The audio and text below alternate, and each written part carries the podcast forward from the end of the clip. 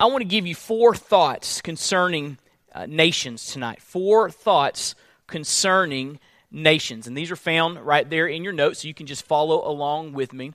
The, the first thing I want you to see about nations as we think about this table of nations in chapter 10 and what God did uh, among, the, among humanity in chapter 11, I want you to think about uh, this reality God cares about nations. God cares about nations. Hey, quick question. Do you? Do you care about the nations? Do you think about them? Do you think about their, their lostness, their need to hear about Christ? Do you think about their, their condition? Do you think about their problems and their plights and their potentials do you think about the nations? Because God cares about the nations. If, if you read the Bible even a little bit, I mean, if you just consistently get into God's Word, you will see that there's this concern in the heart of God for nations, for the, the people groups of the earth. Now, what I've given you there is I've given you an outline of chapter 10. This comes from Old Testament scholar Alan Ross. And the reason I just cut and pasted the outline into your notes is because he says it a whole lot better than I can. So he gives very summary, concise statements about uh, chapter 10. So let me kind of just walk you through what is happening here in chapter 10. First of all, in verse 1, you see a title. Uh, the title tells us that the purpose of this chapter is to show us what became of Shem and Ham and Japheth, the sons of Noah, after the flood. That's the purpose of chapter 10. So, what happened to these three sons, and, and how, did they, uh, how did they fare after the flood? Now, part one of this outline. Uh, relays information about the descendants of Japheth, settled in the, that, who settled in the north and the west and became the founders of the Greek and Scythian tribes. You can read about that in verses 2 through 5. As a matter of fact, let's just, let's just look at those very quickly together. Genesis chapter 2, I mean, chapter 10, verse 2, the Bible says, The sons of Japheth, Gomer, Magog, Madai, Javan, Tubal, Meshech, and Tiras.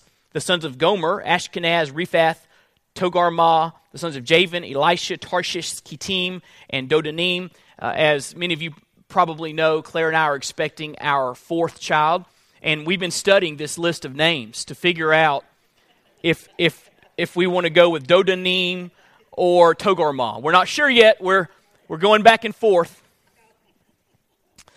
Just kidding. Someone said no. I'm just just joking. Just kidding.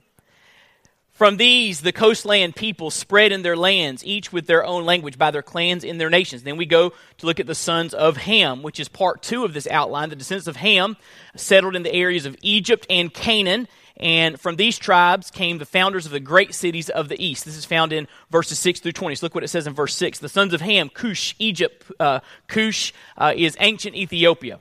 Egypt, Put and uh, uh, Canaan, the sons of Cush, Seba, Havilah, Sabtah, Raamah, and Sabteca, the sons of Raamah, Sheba and Dedan. Cush fathered Nimrod. He was the first on earth to be a mighty man. Now, this is a really important description here. The first on earth to be a mighty man. He was a mighty hunter before the Lord. Therefore, it is said, like Nimrod, a mighty hunter before the Lord. The beginning of his kingdom was what?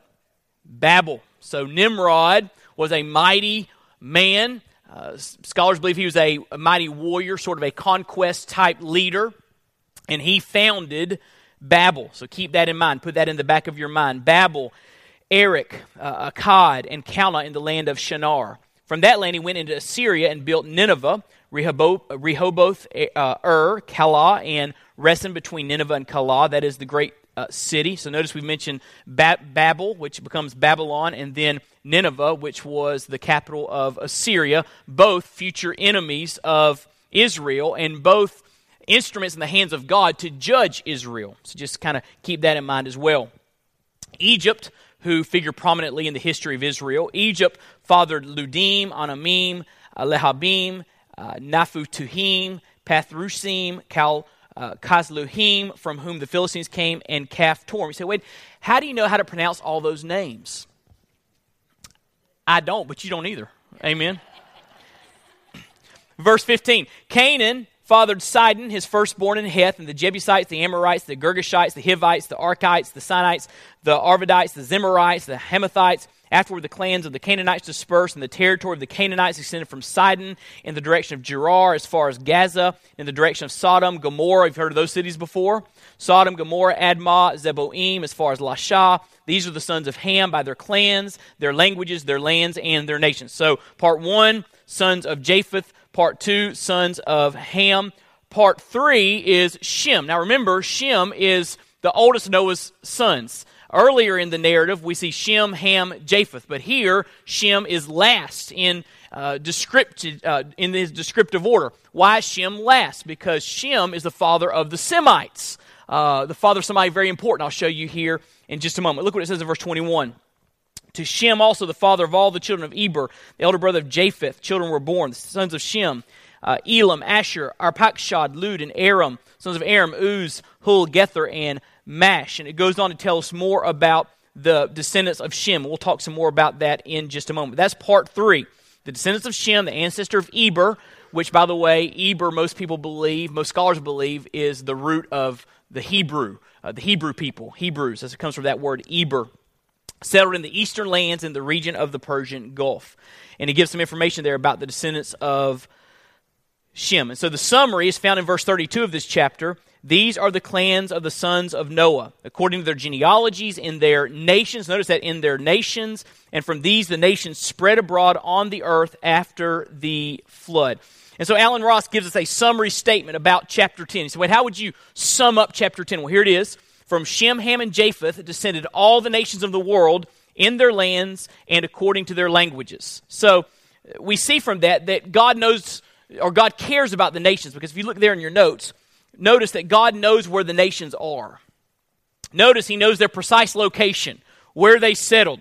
Now, remember, well, let's just ask who wrote, who wrote Genesis?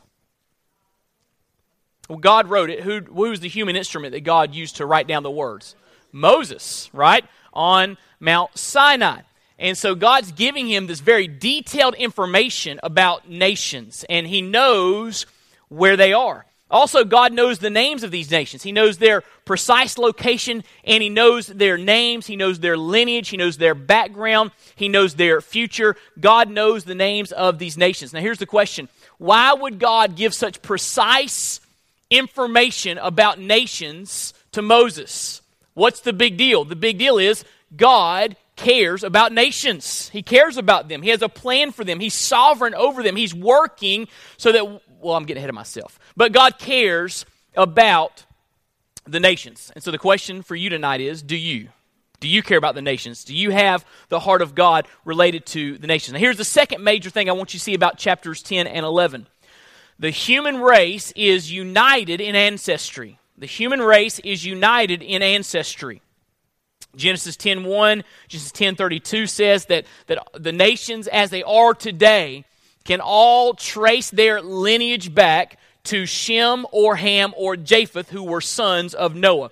So, no matter where you live on the face of this earth, no matter what your background is, no matter what language you speak, no matter what your ethnicity is, you can trace yourself back to one of the sons of Noah, trace your uh, lineage back to Noah himself. And so we're reminded that the human race is united in ancestry. We are all uh, we all are in the same family, so to speak, the same humanity, so to speak, going back to Noah.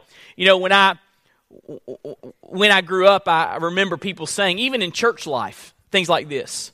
Well, we don't need any more of those foreigners coming to our country. Which was funny on a, a lot of different levels. Number one, their family came from another country right? We're all here because our ancestors came over across the big ocean. That's why we're here today. So uh, that was funny from that perspective. But number two, uh, those foreigners they're talking about are in the same family.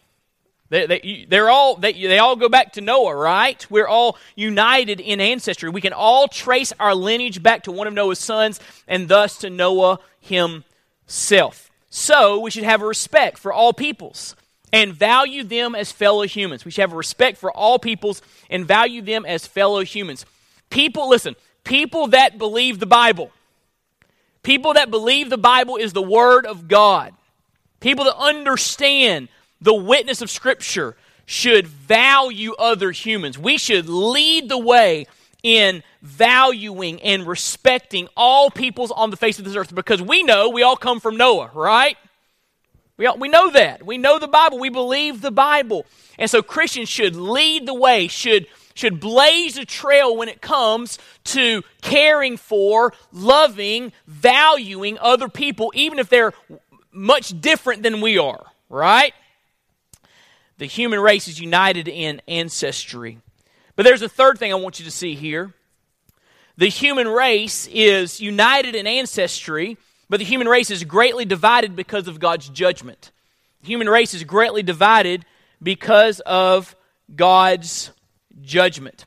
So look what it says in Genesis chapter 2, verse 25. I mean, chapter 10. Sorry, Genesis chapter 10, verse 25. To Eber, which again, scholars believe is the the name that we get Hebrews from. To Eber were born two sons. The name of the one was Peleg, for in his days the earth was divided, and his brother's name was Joktan. Now, the word Peleg means division. That's what the word means. That's what the name means. And so Eber had two sons. One was Peleg. The reason he named him Peleg is because the earth was divided. So we see here in chapter 10 that all of humanity has common ancestry. Okay, if you if if ancestry.com were able, we could if they had all the information, we could all go back to Noah, right? Anybody do ancestry.com in here? Anybody do that? Some of you? Okay, all right, good. Um, but there's great division in humanity, is there not? We speak different languages. We live in different places. We have different political ideologies. So, wh- what's the deal? Wh- why are we so divided? Why was Peleg named division? And why is there this mention of the division on the face of the earth? Well, there's a pause in the genealogy to tell us why there's division. And that's when we get to uh, chapter 11, the Tower of Babel. We're going to see the story as to why there was division among the nations. So let's see in chapter 11 what caused this great division among the nations. We see humanity in chapter 11 gathering on the plains of Shinar. Look what it says. The whole earth had one language and the same words. And as people migrated from the east, they found a plain in the land of Shinar and settled there. So we see humanity after the days of Noah settling and gathering and living together on the plains of Shinar. So after the flood, this is in your notes, humanity gathered and settled, listen, in direct disobedience to God. What they were doing here on the plains of Shinar was direct defiance in the face of God. It says there in verse 2 they found a plain and settled there. Look in verse 4. It says, They said, Come, let us build ourselves a city and a tower with its top in the heavens. Let us make a name for ourselves, lest we be dispersed over the face of the whole earth. They're saying, Let's build something to rally around so we can all stay together. We don't want to be dispersed. We don't want to go to the ends of the earth. We want to be together. We want to be one big mass of humanity. So, why is that disobedience? It's disobedience because of what God told Noah's sons in Genesis 9. Look what it says in Genesis 9, verse 1.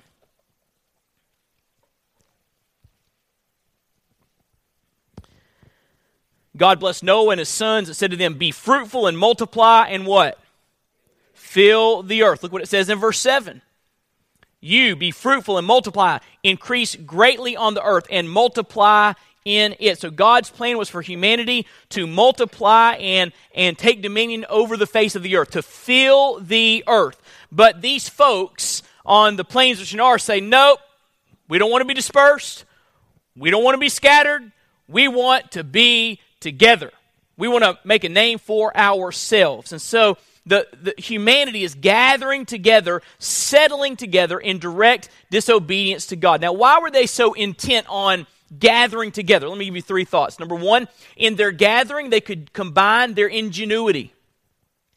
Because of common grace, because humans are created in the image of God, we bear as a stamp on our nature divine creativity. In other words, the, the creativity that is in the, the nature of God has been uh, given to us as we are made in his image. So we have the ability to create. And the common grace that we have allows us to figure out some things and, and function and build and, and invent. And that's what's happening here. They're uh, finding some technology for building. Look what it says in verse 3 of Genesis chapter 11. They said to one another, Come, let us make bricks and burn them thoroughly. And they had brick for stone and bitumen for mortar. So they're figuring out how to make good materials for uh, great buildings. They're, they're figuring out how to build sturdy structures. They're learning some things. And so in their gathering, they could combine all of their human ingenuity, and there would be no limit to the things they could invent and accomplish as united humanity. Also, in their gathering, they could, by the way, pursuing technology and inventing things is, is wonderful unless it's used to oppose God. Right? And so, if these folks on the plains of Shinar were gathering for the sake of ingenuity, but their hearts weren't, weren't fearing God, then there is no telling what they could come up with to rebel against God. So, number two, in their gathering, they could pursue man made religion. They could pursue man made religion. I think what's happening here as these folks gather and build a tower is they are building a place of worship. That, that's what's happening here in this text. Henry Morris writes in his famous book, The Genesis Flood, that in, in his desire to build a great empire, Nimrod, the founder of Babel, realized that the people needed a religious motivation strong enough to overcome their knowledge that God had commanded them to scatter abroad on the earth. He feels that the tower satisfied that need, and was therefore dedicated to heaven and its angelic host. So Henry Morris writes that Nimrod started to build this tower as a rallying point for those that were rebelling against God. They needed a symbol to rally around. They needed something to worship if they were going to rebel against God. They were going to worship something. They weren't going to worship the true God. What were they going to worship? Well, I believe that religion is taking place here because the Bible traces all false religions back to Babylon. Do you know that? All false religions are traced back to uh, Babylon. Hold your place. Turn to Revelation chapter 17. Go from the first book in the Bible to the last book in the Bible.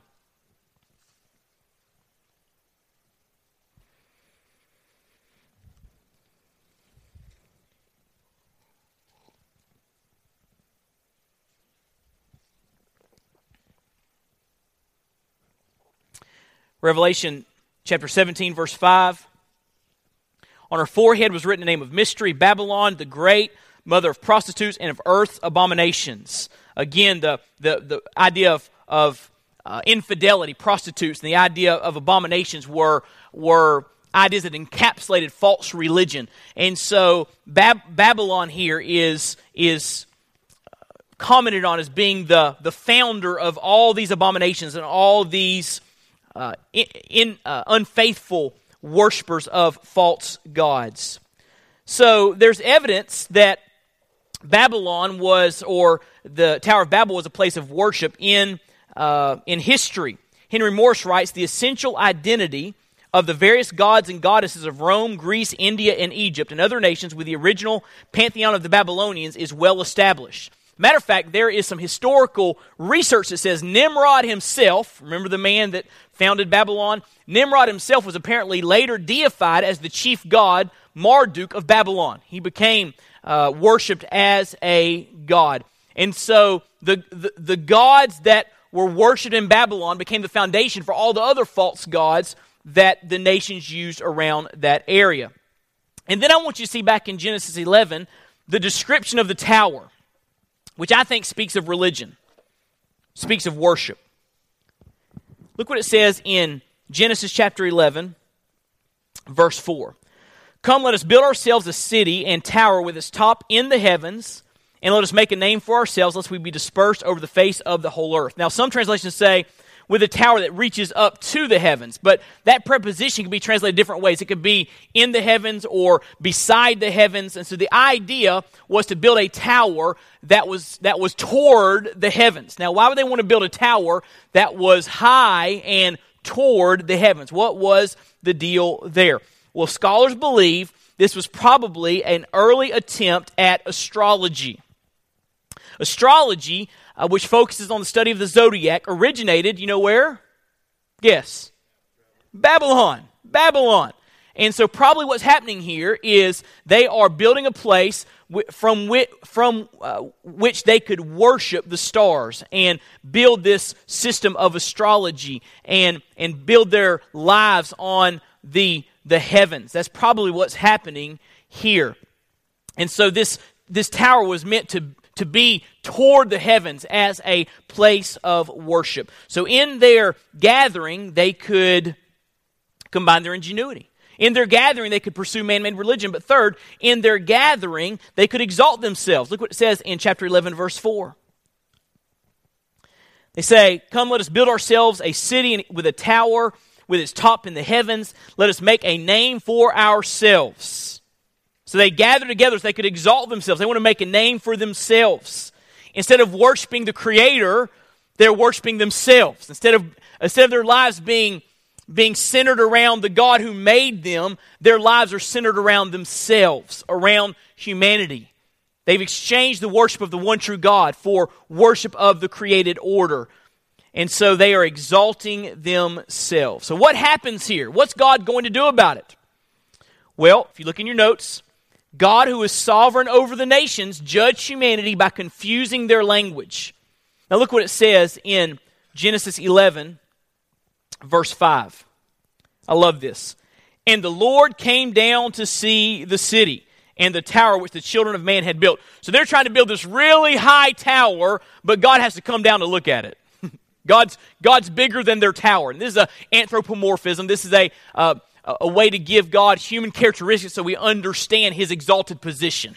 He, he doesn't actually have to come down. He sees everything from his exalted place in, in heaven. But he, but he comes down, it says, to see this tower. He comes down to see uh, what they are doing. And he is, he is exalted over the best that man could do. He came down to see the city and the tower which they had built. And the Lord said, Behold, they are one people, and they have all one language. And this is only the beginning of what they will do. And nothing that they propose to do will now be impossible for them. In other words, there's no telling what these folks who've turned their hearts from me can come up with when they are united in disobeying me. Come, let us go down there and confuse their language so that they may not understand one another's speech. So the Lord dispersed them from there over the face of all the earth. They left off building the city. Therefore, its name was called Babel because the Lord, there the Lord confused the language of all the earth. From there the Lord dispersed them over the face of all the earth. There's a play on words there, Babel and babbling. They, they could not understand one another because God confused their language. So God, who is sovereign over all the nations, judge humanity by confusing their language. It kind of reminds me of Psalm 2 when it says, The nations rage against God, and it says, The Lord who is in the heavens laughs. he laughs at the feeble attempts of humanity to rebel against him. Alan Ross writes When the human race settled together to preserve their unity and develop their fame by building a grandiose city tower, the Lord interrupted their collective apostasy and scattered them across the face of the earth by confusing the language that united them. So now we see why chapter 10 is like chapter 10 is. Chapter 10 records that the people were scattered and the name Peleg, division. People were divided. Why? Because of what happened at the Tower of Babel. Now, this has um, this has been a, a constant um, challenge for humanity. The fact that we all speak different languages. How many? Just curiosity. How many in here speak more than one language? Raise your hand if you speak more than one language. Raise your hand. How I want to see it. Raise your hand. Okay, I'm counting two, maybe three. All right. If you lived in Europe, you'd probably speak three, at least, may, maybe four, just because of your proximity to other nations that speak different languages. And that's true in other parts of the world as well. Uh, but you understand, if you've ever been around someone that speaks a different language, how, how difficult and how frustrating uh, that could be. I remember my brother, my, my older brother, my well, my only brother who's older, he uh, he was he was a good student. He he got the uh, he got the brains of the family. Um, I tell him I got the looks, but he got the brains.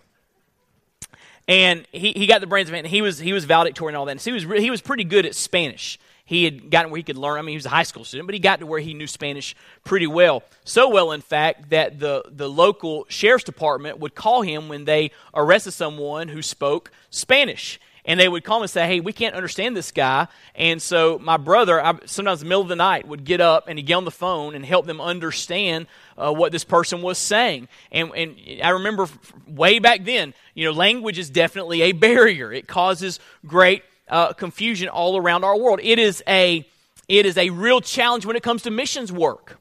When, when we send personnel out from our church and they go and plant their lives somewhere uh, overseas or a cross cultural setting, they're going to just spend their first year doing language training so they can converse and find their way around and and communicate the gospel and the word of God. And so the fact that God confused the languages here in chapter 11 has been a constant challenge for humanity even until this day. But it was an act of judgment on God's part. Which leads me to the fourth thing. We're talking about the nations here. We're almost done. But God cares about the nations. The human race is united in ancestry. The human race is greatly divided because of God's judgment. But fourth, God desires for the nations to be united in Christ. In chapter 11, he scatters them in chapters 12 through the rest of the Bible and into human history up to today's time, he is gathering people. He is gathering people from every nation united by the blood of Jesus Christ. Now, look what it says in chapter 11, verse 10. We had the little excerpt as to why the nations were divided, but we get back to the ancestry of Shem in chapter 11, verse 10. To reiterate, these are the generations of Shem. When Shem was 100 years old, he fathered Arpachshad two years after the flood. And Shem lived after he fathered Arpachshad 500 years, had other sons and daughters. And Arpachshad had lived 35 years. He fathered Shelah. And Arpachshad lived after he fathered Shelah 403 years, had other sons and daughters. When Shelah had lived 30 years, he fathered Eber. And Shelah lived after he fathered Eber 403 years, had other sons and daughters. When Eber had lived 34 years, he fathered Peleg. There he is again, Peleg, the, the, the one whose name means division. Eber lived after he fathered Peleg 430 years, had other sons and daughters. When Peleg had lived 30 years, he fathered Reu, and Peleg lived after he fathered Reu 209 years and had other sons and daughters. When Reu had lived 32 years, he fathered Serug, and Reu lived after he fathered Serug 207 years and had other sons and daughters. Now he's going somewhere. Don't, don't, don't lose him. He's going somewhere. When Serug had lived 30 years, he fathered Nahor. And Serug lived after he fathered Nahor 200 years, had other sons and daughters. Now the names are starting to sound a little bit more familiar. When Nahor had lived 29 years, he fathered Terah. And Nahor lived, Nahor lived after he fathered Terah 119 years, had other sons and daughters. When Terah had lived 70 years, he fathered who? Abram, Nahor, and Haran. Now these are the generations of Terah. Terah fathered Abram, Nahor, Haran, and Haran fathered Lot. Remember Lot? We'll talk a lot about Lot in the coming weeks. Haran died in the presence of his father Terah in the land of his kindred in Ur of the Chaldeans. And Abram and Nahor took wives. The name of Abram's wife was Sarah, and the name of Nahor's wife, Milcah, the daughter of Haran, the father of Milcah and Iscah. Now Sarah was barren, she had no child. Terah took Abram, his son, and Lot, the son of Haran, his grandson, and Sarah, his daughter in law, his son, Abram's wife, and they went forth together from Ur of the Chaldeans to go into the land of Canaan. But when they came to Haran, they settled there. The days of Terah were 205 years, and Terah died in Haran. So, there's a point to all this genealogy. God is showing us that after the ark, Shem and Ham and Japheth had descendants. And Shem, the oldest son of Noah, was the father of the Semitic peoples. And he gives us some names. And we start to recognize names like Abram and Sarah and Lot. And the stage is set for the time of the patriarchs. The, the, the end of chapter 11 marks the end of the, of the pre patriarchal period uh, of God's creative work. So, what are we seeing here? Why is, uh, why is God showing us that Shem leads to Abram and beyond? Because, listen, in the aftermath of humanity's rebellion at Babel, God is prepared to make a breathtaking promise to Abraham. a descendant of Shem. In the aftermath of humanity's rebellion at Babel, God is prepared to make a breathtaking promise to Abraham, a descendant of Shem. We're going to look at that promise next week, Genesis chapter 12, but I'll give you just a little bit of a heads up. That promise involves a blessing for all the peoples of the earth. God judged them at Babel, scattered them, gave them different languages, but from chapter 12 to the end of the Bible, into human history, to today's time, God is doing a gathering work, calling people from all the people groups, all the nations on the face of the earth, so they can be one in Christ.